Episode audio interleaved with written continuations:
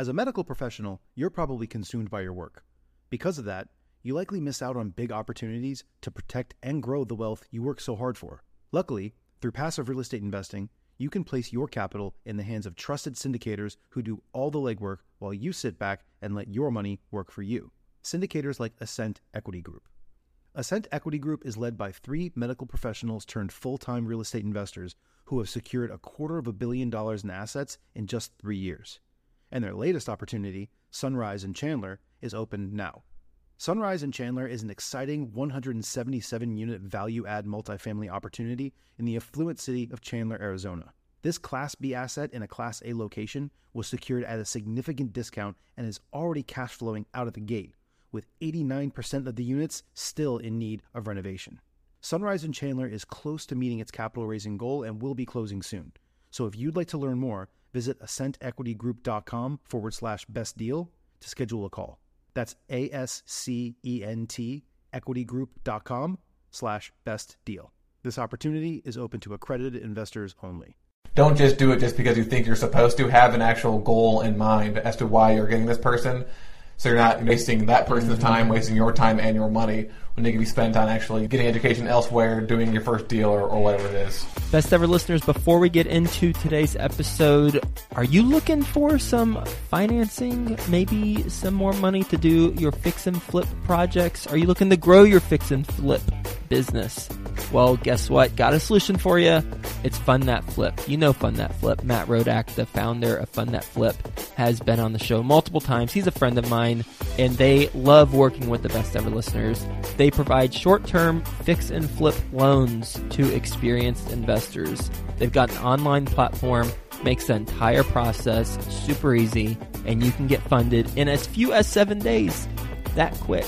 So if you're looking for a reliable funding partner, go to fundthatflip.com. That's F U N D T H A T F L I P dot com. Best ever listeners, how you doing? Welcome to the best real estate investing advice ever show. I'm Joe Fairless. This is the world's longest running daily real estate investing podcast. We only talk about the best advice ever. We don't get into any of that fluff.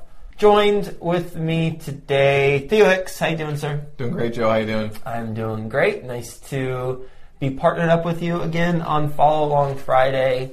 And how do we want to approach today? A couple of listener questions, but I, I wanted to first hit on a main topic for today, which is about finding advisors and mentors. So I know something that you talk about a lot is the fact that in order to become a, we're talking about multifamily syndication specifically, in order to become an apartment syndicator, you either need past success in business or past success in real estate. Mm-hmm. And if you got past success in real estate, obviously you can use that and leverage that for syndicating. But if you have business success, you can also use that, but you also going to need some sort of tie-in of, of real estate so that your investors know that you know what you're doing or have someone on the team that knows what you're doing. And you know you know what you're doing. Exactly. Yeah. So obviously you've got the education aspect of it for the syndicator themselves, but it's also good to have an advisor and mentor to leverage their experience and also other benefits as well. And I know that you have had advisors and mentors in the past, since I wanted to have a conversation around that about where you find them, what benefits do you get, how many of you had, and things like that. So however you want to approach Yep. the subject of how to find a advisor or mentor for real estate. I have had three total paid advisors over my real estate investing career. And one of those three I still am paying and still work with. And he is more of a mindset, just strategy, less of a tactical Q&A for mm-hmm. real estate deals.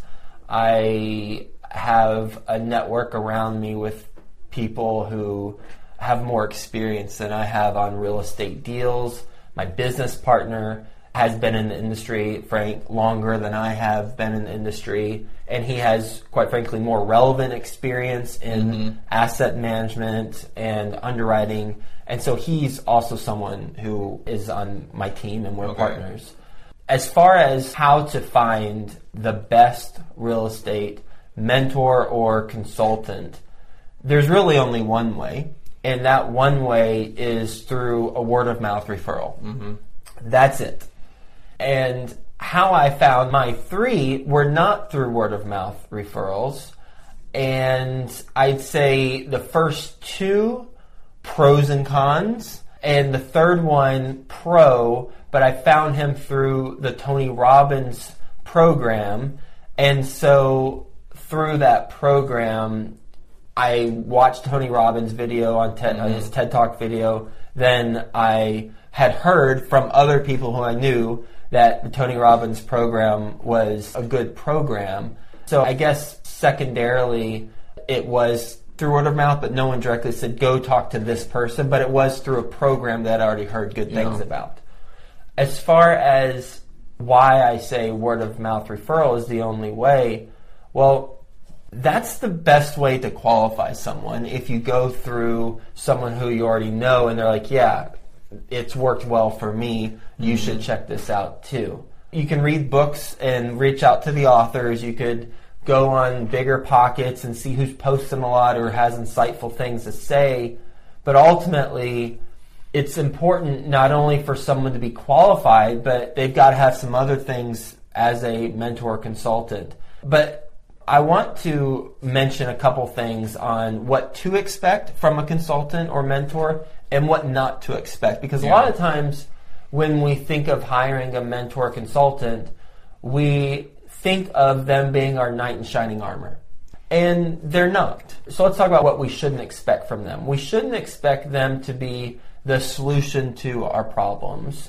We shouldn't expect them to have a done for you program where, oh, you sign up with me and I got it all taken care of. You sit back, you hang out, and just follow this thing and be semi engaged, and you'll be a millionaire. Because that's just not true. And if it is true, best case scenario, let's say it's 100% true, then when you become a millionaire through that type of program, well, I'll just ask you, what happens to most of lottery winners 10 years later? They lost it all. Or? They lost it all, or, or worse, or worse, or, or, they're dead. Most likely, much worse. Yeah, most likely, much worse. Unless you improve yourself along the way, regardless of what chunk of money you receive, you're going to be back to where you started or yeah. worse. So even if it is a quote unquote done for you program, end quote, then you're still going to be where you were, but you're going to have less years of your life to figure it out. Yeah. So don't look for the dumb for you programs. If someone promises it, even if they're telling the truth, which you're likely not, you're going to be worse off. Instead, here's what you should expect from a program. You should expect someone to have expertise in the subject matter that you're looking to get better at. You should expect someone who is actively doing that subject matter. So if it's apartment investing, when's the last time they closed? If it's wholesaling, how many wholesale deals do they personally do? Mm-hmm. Not their students, do they personally do? If it's fix and flips, same thing. Note buying, same thing. There should be a system, but it's a proven system that others have replicated through implementing the system, not done for you, but a proven step by step system for how to do it. You should expect to have an ally for your business, for your transactions, and most importantly, you should expect to have an ally who you can selfishly talk about what you need help with and not feel guilty mm-hmm. for only talking about what you need. And that's key because some people have the mindset, I don't want to pay for a consultant. And that's cool, I get it, you know, whatever. There's no one path. The challenge with that thought process, if you want to achieve at a really high level, is that you're going to need to bounce ideas off of people. You're going to need to have questions about how to structure certain things, deals, contracts, whatever. And while you certainly should be consulting attorneys and CPAs along the way where they're relevant, there's going to be some gray area for stuff that you just need help with on that particular stuff. And when you continue to go to one person who you're not paying, then there's not going to be that value exchange unless they're just incredibly nice. Maybe they're older, they're just looking to give back. Maybe they're a family member. That's different, right? Family member, they're probably going to be more willing to do this. But eventually you're going to hit a point where you've exhausted all of your karma points or the outreach that you can do, and they're going to be wanting something in return, or you're going to turn them off, and you're going to hurt that relationship. So when you do have a consultant or a mentor, you pay them, or you give them part of a deal, or however it's structured, and that allows you to selfishly just ask them, hey, what do I need to do right here? And just keep asking them because you're compensating them. And then the fourth thing would be connections. You should expect to receive connections mm, yeah. from the consultant or mentor. And real estate is a relationship business. It's about people, it's not about transactions. Everyone who's in it for the long run and who has success in the long run gets that. I just finished a book by Sam Zell. I've mentioned it before, but I just finished it now. It's called Am I Being Too Subtle? And he talks about how he always sets up his business transactions so that people want to do business with him in the future. Therefore, if he can get something at a price that he knows he'll make a lot of money, but the other person won't make any, he'll actually decrease the amount of hmm. profit he gets so that they win a little bit, he wins, and they want to continue to do business with him yeah. in the long run. And that's the way to approach business and life in general. You'll just be a happier person. So to recap, the four things to expect from a consultant or mentor one, expertise on the subject that you're doing and make sure that they're actually doing it. So that's one. Two, they have a system for doing it, and others have replicated those results. That's something Tim Ferriss talks about a lot. Mm-hmm. It's one thing to be an expert and to have an accomplished background in whatever your profession is. It's a whole nother thing to actually be able to replicate those results for other people. So a system for doing so. Three, having an ally who you can selfishly ask a bunch of questions to and not feel self-conscious about not giving something back yeah. because you are giving back and four relationships or connections those are the four things to expect what not to expect a knight in shining armor they're not someone who is going to just magically wave a wand. Now I've turned the knight into a wizard, I realize that. But magically wave a wand and then it's done. Just don't do the done for you programs. If they just say, oh, you just pay this much and it's pretty much you sit back and be done, don't do that because even if it does work, you're going to be worse off in five years than you were when you began. So going back to how you find it, the one way word of mouth referral, and if you don't know someone who can provide you a word of mouth referral, then guess what? You're not ready for a consultant no.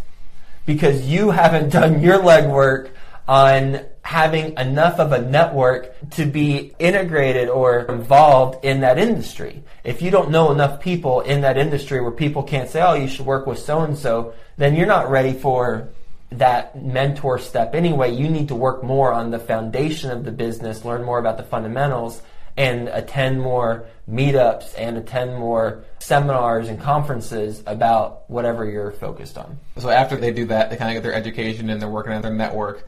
Would that be the time they get a mentor and advisor? Or should they have done a couple of deals first, like smaller deals or shadowed on deals? Or when do you think would be the ideal time to find an advisor, and you can say, you know, based off of when you found your first advisor. Yeah, once you know the fundamentals of the business, if you're asking questions to the advisor that can be easily found through a Google search, then you're not ready. Mm-hmm. But if you're at the point now where it's like, okay, I get it, and I've got the following things working for me.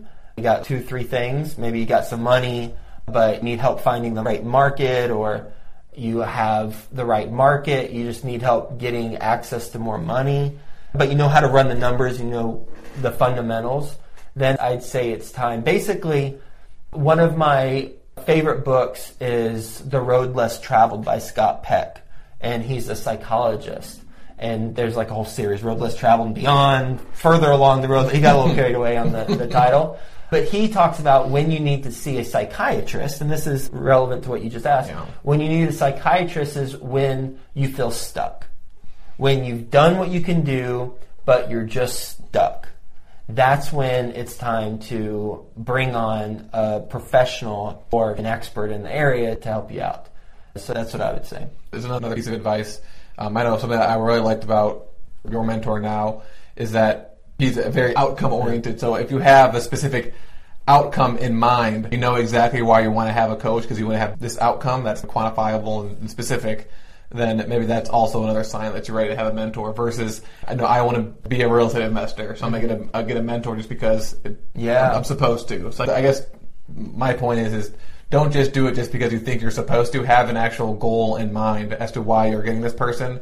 So you're not wasting that person's Mm-hmm. time, wasting your time and your money when they can be spent on actually getting education elsewhere, doing your first deal or, or whatever it is. No, that's a great point. For every one of my calls where someone applies to my consulting program, at the beginning of the call, I always say I want to make sure that we accomplish whatever you're looking to accomplish on this call. So, what is your outcome for a call? Yeah. And I do that not only for people who apply, but then outside of that, for other types of business calls, I do that. And I make sure that we accomplish the outcome that they want to accomplish. And then if something works for us, it does. If it doesn't, whatever. I help someone accomplish their outcome. We got to know each other, and then we'll just go all in our separate ways, and then everyone's happy. Two thumbs up. Cool. Awesome. All right, so now we move on to a couple of listener questions. And so we've got Nick, who asked his question actually last week on Follow on Friday, and he wanted to know what is a better investing strategy between being leveraged versus having the entire property paid off. So I guess that'd be buying it all cash up front. Well, it's clear that having leverage, you will have a better cash on cash return. That's obvious. However, I don't think it's a matter of a black and white debate on it because mm-hmm. the numbers are numbers. That's why there are loans to help you have better cash on cash return. I think that's why there are loans, but that's one purpose loans serve. The real question is what type of risk tolerance do you have and what's your investment philosophy? Because that ties into if you should buy all cash or if you have a loan and have some leverage. Or a third option, have some leverage and then just aggressively pay off the loan. It's a matter of your risk tolerance. I can tell you that after speaking to people who lost it all in 2008 on my podcast, a lot of those people are now buying houses in cash and not having loans. And they went the complete opposite of what the extreme they're at before. And perhaps there's a middle ground they should be doing, but there's something to be said about being able to rest at night knowing that regardless of what happens, banks don't have anything on me because I own all my properties free and clear. And again, it's not about returns because that's not a debate. You get better returns with leverage and the tax benefits because you write off the interest and some other things. And the mortgage pay down from the, the actual residence. That's Yeah. One of my, that's one of my, I guess, favorite aspects of Right, they the pay- they're paying down the loan. They're paying the loan for you. So there's not a debate on that. It's a higher level question of what's your risk tolerance because there is more risk when you have a lender. There is. And with that risk tolerance, what do you choose to do?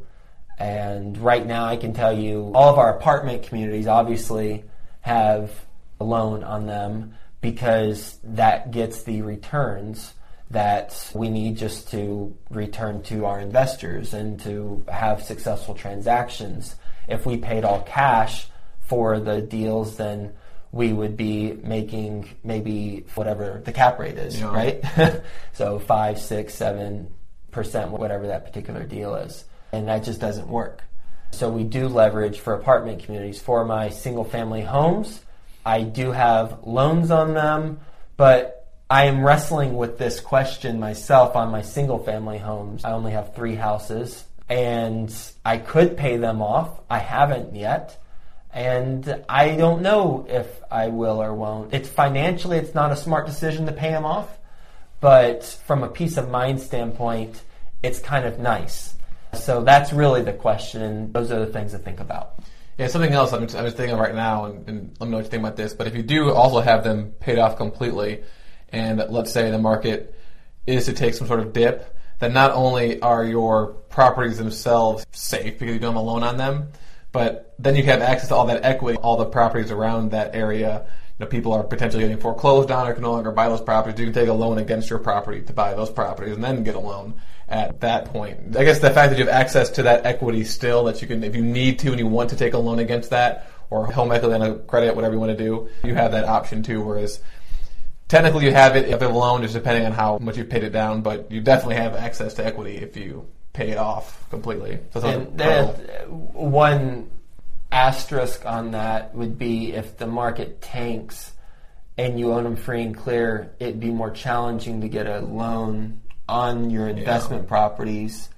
So one thing you could do in that scenario or planning for that scenario if you do pay them off, but you're thinking about doing that is talk to a credit union and see if you can get a line of credit mm-hmm. and use those free and clear homes as collateral and do that when things are nice yeah. and rosy. That way you've got this access to line of credit. Now, the line of credit could disappear at any point in time from the credit union if things go south in the market, but at least you're planning a little bit ahead to leverage that equity without actually tapping into it prior to something bad happening. Yeah. And the next question is from City Park Properties, and he asks if we can. He or she. He or she ask, can you explain the difference between a broker who can offer off-market deals and a real estate agent? Who I'm assuming he means will only offer the on-market MLS deals. He or she. He or she. you want to take that one? From my understanding, as you create relationships with brokers, they'll have their on-market deals, but obviously those deals were off-market when they got them. And so if you have a relationship with brokers, you can have deals sent to you before they actually go live. And so, from my understanding, the difference would be not necessarily the person themselves, because they would be doing both at the same time. It's just how much of a relationship do you have with this person, or how much of a reputation do you have as an investor that they would be comfortable giving you this deal before they actually put it on the market. Now, I'm not sure if there's brokers that just do off market deals and that's it. I don't know, but from my experience so far, that's what I found is that they'll have their on market deals, obviously, but if you know them well enough, you can get access to that beforehand. I also know for smaller deals, if you got like the pocket listings, that's a well known thing where if you know an agent, they will have a deal that they don't put on the market because they know that you're interested in. I guess from personal experience, two of the three properties I bought were off market. Mm and then one was on market. So obviously that same real estate agent had five deals, two on market and then three off market that he wasn't ready to put on market yet for, I think it was like tax purposes for the seller or something. But this, the fact that I knew that guy was really the only reason I got these properties. If I didn't know who he was, I wouldn't have seen him posted on Facebook and I wouldn't have had his phone number to reach out to him and call him and say, hey, I want to see this property and I want to learn about the other properties off market. So it's basically just the difference is do you know them or not? Mm-hmm. And do you have a good relationship with them? And if you do, you will have access to more deals than you would if you're just some random guy that they don't know. Nailed it. Completely agree. All right, so that wraps up the main topics, listener questions. Next, we're going to move into just some updates and observations from the past week. So, do you got anything for your for your uh, business? Updates just, or observations? Yeah, just closing approximately December 5th on the 304 units. We are closing out our due diligence. We've been doing due diligence, mm-hmm. and everything looks good. Really, we're sending out the private placement memorandum to investors most likely today or tomorrow that got finalized and then we'll just begin funding and everything's good we're all good there as far as other property updates. We're exceeding our rents from our projections across the board on every one of our properties. So things are going well. I, nothing really stands out. I mentioned I finished the book, mm-hmm. uh, Am I Being Too Subtle? And now I'm reading a book from the 1970s called Coma. And it's like a psychological thriller. So it's not in the same genre as self improvement book. I do recommend Sam Zell's Am I Being Too Subtle? He does a really good job of putting you in the deal while it's happening, even though it's already happened. And he gives you his mindset for why he structured a deal a certain way. This isn't just real estate deals, it's larger deals. He talks about losing $100 million of his own money plus millions and millions, he doesn't mention how much, of investor money on a cruise line venture that went south after 9 11. And he talks about having to file bankruptcy for the company that owned the Chicago Cubs and Chicago Tribune and some other entities. So he talks about failures and he also talks about a lot of success and how he structures the organization based on meritocracy mm-hmm. versus just tenure or whatever. It's what have you produced and how he expects his employees to be entrepreneurial. He's a billionaire, and it's important to, at least when a billionaire talks, to hear what they have to say and then decide if it's relevant to you or not. And as a real estate investor, I recommend other real estate investors read this book because it is a lot of relevant stuff. Nice, cool stuff. My business, I've got one lesson learned about boilers. It's lesson first whenever I buy a property or look at a property, before I even put under contract, I'm going to have this new guy that I met come in and at least look at the boiler and then look at individual radiators in the units. Can I guess the price? Yeah, I guess. Forty five hundred. For what I'm To, going to re- pay? to replace the boiler. No, no, no, it's more than that. It's, Ninety five hundred. So I know someone who sent me a quote that they got back in 2013, and it was $8,100 to replace oh. his boiler. But the guy that I had come in said, cause I think that was just for like the actual material, not including labor. He said that expect between ten to fifteen thousand dollars to replace the boiler. Another lesson is you have to do maintenance on it once a year. At least inspect it, clean it up a little bit. Because he was telling me a story. I'll get to my point in a second, but he was telling me a story about how he's working with a church right now that bought a brand new boiler for like twenty five thousand dollars Oh, five years ago, and they didn't inspect it or anything. And I guess whether it's condensation or leaking, it basically just like disintegrated because it's so corroded. And so they had to replace a brand new boiler that they bought five years ago for twenty five thousand dollars. And obviously they're doing a drive to raise the money and things like that. So I've got three boilers in the three different properties, and the story goes. One of them was leaking. I saw like a leak on the ground during the inspection. So in the inspection report or the inspection addendum, we had them had to fix that. And they went in there and I thought it was fixed, but it wasn't. So another lesson is make sure that they actually fix what they're supposed to fix. And it took them months to actually address the issue. And last week they finally went in there to you know, fix they? it. The sellers who I bought the property Oh, from. but you've already purchased it, and the already seller's purchased going it. back in there to Yeah, fix it. they'll go back in there to fix so it. you closed without them fixing it, but they said, "Hey, we got your back. We'll come fix it after closing. Don't worry, Theo." Exactly. Okay. Which I thought at the time was, oh, how, how nice of them. But now I'm thinking that they did this for a specific reason, which I'll get into in a second. So that they bring in their contractor. It was basically just they cut these pipes and they replace it. And they go in there and I guess they have to refill the boiler with water and then go to each of the individual radiators and like bleed them because apparently it- it's under pressure, so there's air in there. They have to bleed all the air out so that water can circulate through. and they go to the first radiator, they open up, they take it off, and there's like this long pipe going up and down with the valve on top. And he sent me a picture of it, and it looks like something that you'd find on like the sunken Titanic. It was so corroded and rusty. And so he said, I can't even touch this. This is such a hazard. Since the boiler's under pressure, this could explode at any time. Oh. So we can't touch this. You have to get it replaced. I was in there yesterday and they went through all the different individual units and there's probably, I don't know, three or four radiators per unit. And luckily only two of them were Titanic status. And so they'll have to fix those. But the boiler itself is so old that they told me that you need to start saving up money for replacement. So the lessons learned are have an inspector come in there and look at the boiler and all the individual radiators before buying the property. The boiler contractor that I was working with, he also owns properties, and he said that you could actually get the sellers to do that inspection separately from the regular inspection and have them pay for it. So I'm not sure if I'll do that or not, but I'll definitely have them looked at. And he offered to actually do it and come in and look for me. He was a really nice guy.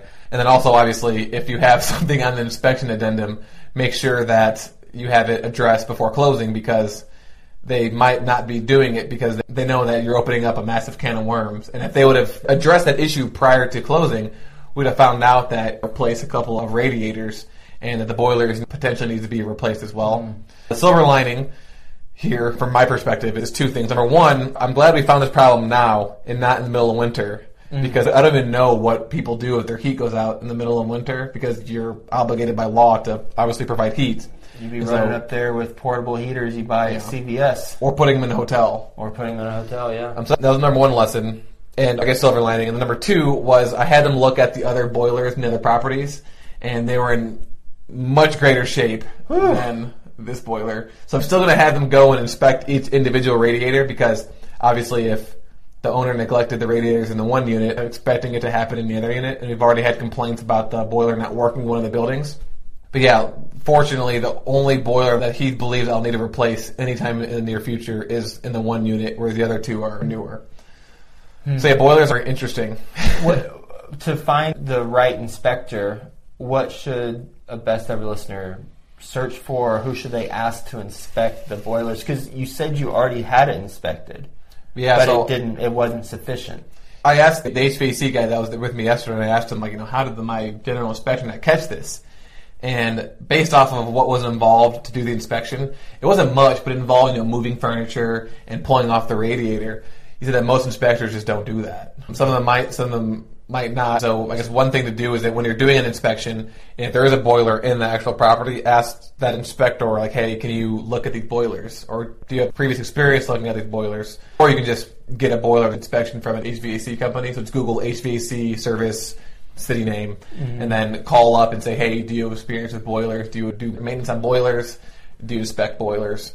And then go from there. According to this boiler guy, he could just been selling me, but he said not a lot of people look at these things anymore. I'm so glad we, we found each other. So I just found him just because of the issue in my property, and he was just the guy that the seller found.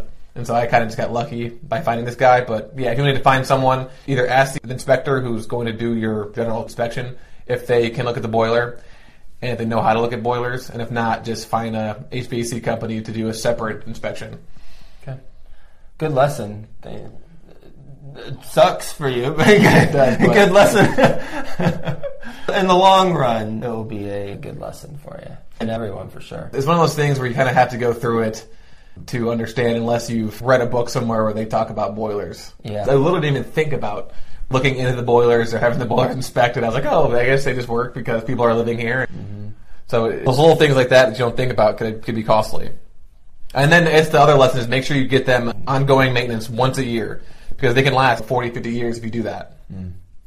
So before we wrap up, one last thing that we wanted to start doing is that we've got the best ever Facebook community, and each week a Grant, our social media guy, will post different business related questions that will have interaction with people, and it's also nice because you kind of see how other people answer these questions based off of their experience and kind of just get to know each other. And so we were going to start answering these questions ourselves on Fall on Friday.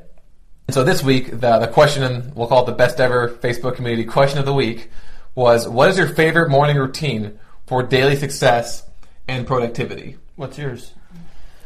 I always have these long drawn answers. So I was having trouble with having a morning routine because it was more of like individual routines that had a kind of, I would do one and that would be done and then have to like will myself do the next one and the next one and the next one. And so I wanted to find a way where I could just have one trigger that would automatically make me do all of my routines so I had to think about it. And something I've been doing for the past month, I do this at night, but then I review it in the morning, but I literally write out what I'm going to be doing the entire day. I'm going to wake up at this time, and this is what I'm going to do. And at 8 o'clock, I'm going to do this, and then 10 o'clock, I'm going to do this, and then at noon, I'm going to have a lunch. And then That's working for from you? 1. It works really well. And it's evolving. Like now I've got alarms, and so like whenever I'm done with a certain task, the alarm goes off, and I move to the next job. So I'm kind of like automating myself so that I am not only doing every single thing that I need to do for the day.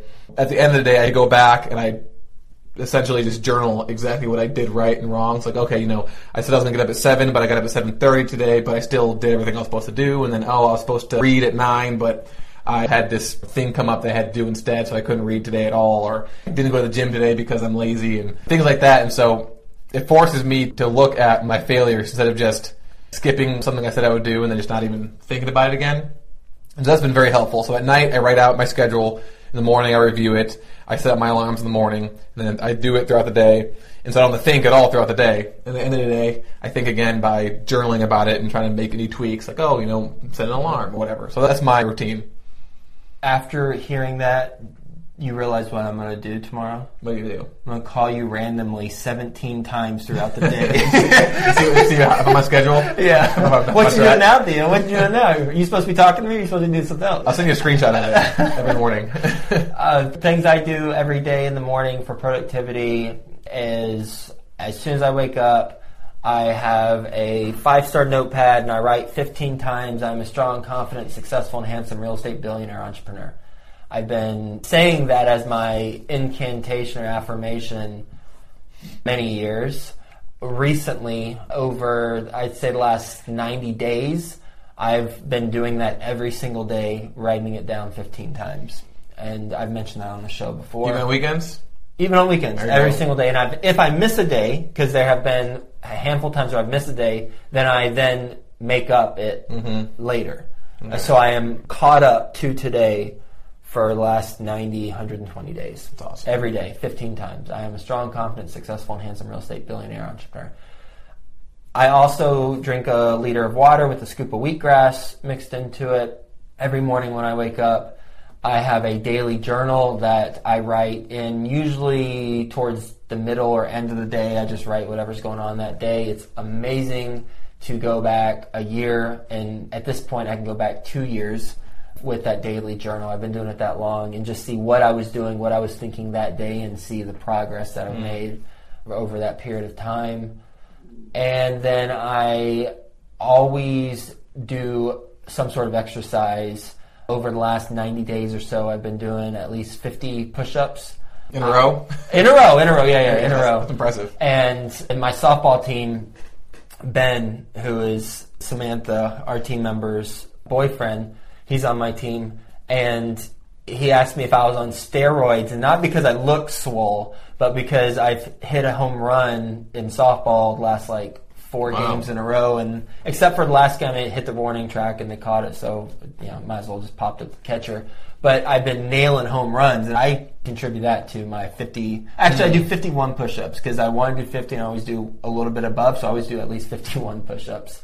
And then usually I do some sort of cardio too. So those are things I do for productivity and to get me set for success every day, every single day.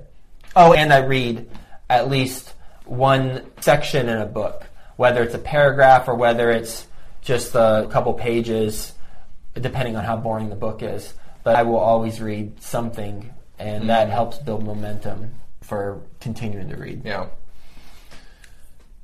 Or do you want do you mention the Best Ever Conference? Yeah, and we- any upcoming interviews we have? We might have updated guests. I don't know. Just go to besteverconference.com. You can see all the guests we have so far and early bird special. You save $100 if you book between now and Halloween. I believe we had Bigger Pockets, Josh Dorkin, part one released this Tuesday, and then we have part two coming up next week. Which is not related to the conference. So. Oh, sorry, I was, I was talking about the um, upcoming exclusive interviews. I got ahead of myself. Okay, got it. Yes, Josh, part two is being aired this coming Tuesday.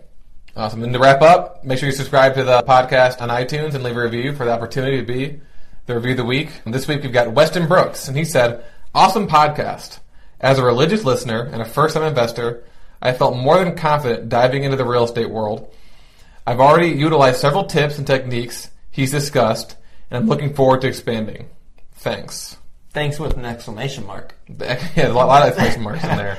I appreciate you listening, best ever listeners. Enjoyed it. We'll talk to you tomorrow and have a best ever week.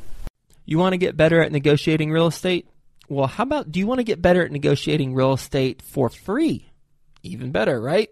Well, go to fundthatflip.com forward slash best ever.